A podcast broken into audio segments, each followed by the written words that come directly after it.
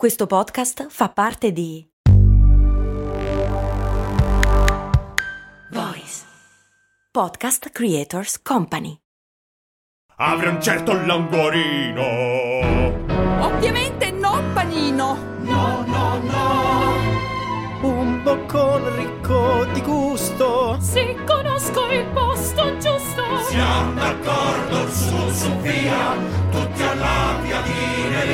È tornata la solare con crudo e stracciatella. Aggiungi salsa mango, aglio nero o peperone. Amerai ogni boccone. La piadineria, la più buona che ci sia.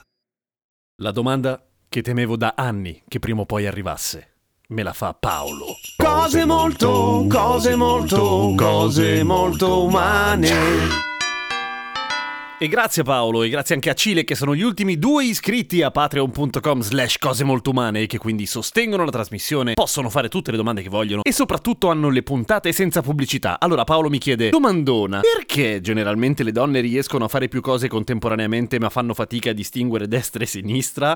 Grazie. Ecco, questa è la domanda che temevo da sempre. Perché si dice da un sacco questa cosa qua, che le donne non sanno parcheggiare e che tendenzialmente hanno dei problemi nell'orientarsi nello spazio, mentre l'equivalente maschile è quello che dice che sarebbe per noi molto più difficile fare due cose contemporaneamente. Allora, esistono delle ricerche a riguardo? Esistono, esistono e dicono che il cervello maschile è un pochino più grande di quello femminile, ma questo di per sé non vuol dire una minchia, nel senso che anche i delfini, le balene e gli elefanti hanno i cervelli più grandi del nostro, eppure per quanto siano molto teneri, gli elefanti per esempio, se ci avete mai chiacchierato avete notato che non danno risposte particolarmente interessanti, insomma ci si annoia un po' a parlare con gli elefanti, per cui, almeno per quanto riguarda l'intelligenza, ma anche il resto, come ho trattato in una puntata di molto tempo fa, le dimensioni pare che non contino. Oltretutto le dimensioni del cervello maschile e quello femminile sono in realtà proporzionate al corpo, nel senso che generalmente le donne pesano e sono meno grandi degli uomini e viceversa. Ora, sono uguali i cervelli maschili e femminili? No, hanno due conformazioni un pochino diverse. Il cervello femminile abbonda di materia bianca, mentre quello maschile di materia grigia. Che cacchio vuol dire? È semplicemente una questione di gusto, stile e nuance?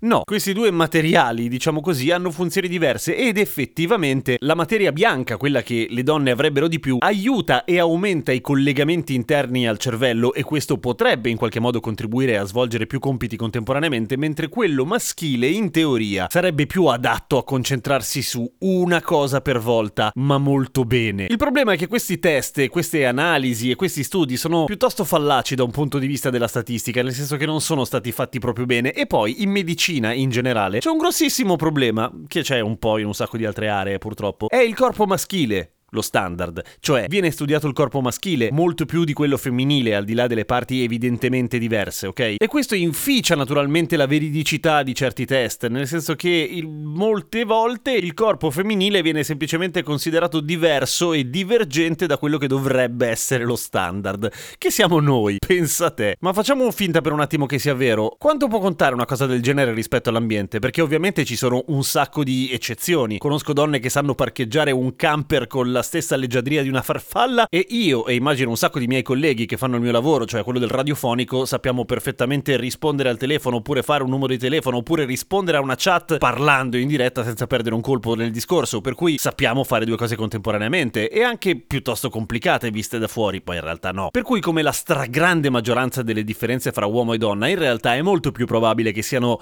per cause ambientali. Per esempio, è stato fatto un test sui bambini e sulle bambine in cui si raccontava la storia senza definire il genere, senza definire il sesso del protagonista, dicendo che era una persona incredibilmente intelligente e la maggior parte delle volte per i bambini sotto i 5 anni automaticamente sceglievano per il protagonista il proprio sesso di appartenenza. Superati i 6 anni, tutte le bambine sceglievano un maschio, perché i maschi sono quelli intelligenti. E di test come questo ce ne sono tantissimi altri, per esempio gruppi di bambini a cui veniva proposto di fare un gioco tutti insieme, ma che era un gioco che avrebbe richiesto molta intelligenza, le bambine di solito si tiravano indietro ed è ovvio che la differenza è semplicemente sociale, nel senso che le bambine erano intelligenti tanto quanto i bambini, nello stesso identico numero. Insomma, è molto più probabile che tutte queste differenze vengano in realtà aumentate e soprattutto confermate continuamente per tutta la vita proprio dal fatto che nella società si tende a pensare in questo modo. Dopodiché, sì, i cervelli sono diversi, ma è difficile che siano così diversi da rendere inadatto uno dei due sessi a fare determinate cose. Anche l'orientamento spaziale spaziale è una di quelle cose in cui le donne sarebbero svantaggiate da un punto di vista anatomico rispetto agli uomini, ma semplicemente perché le donne non si vergognano di chiedere le indicazioni, mentre noi col cazzo che le chiediamo, piuttosto rimaniamo dispersi in mezzo alla campagna, ma no, le informazioni non si chiedono. Grazie mille a Paolo per la domanda, a domani con cose molto umane e per i patron a domani anche con cose molto tecniche che c'è lo speciale del sabato. Cose molto umane.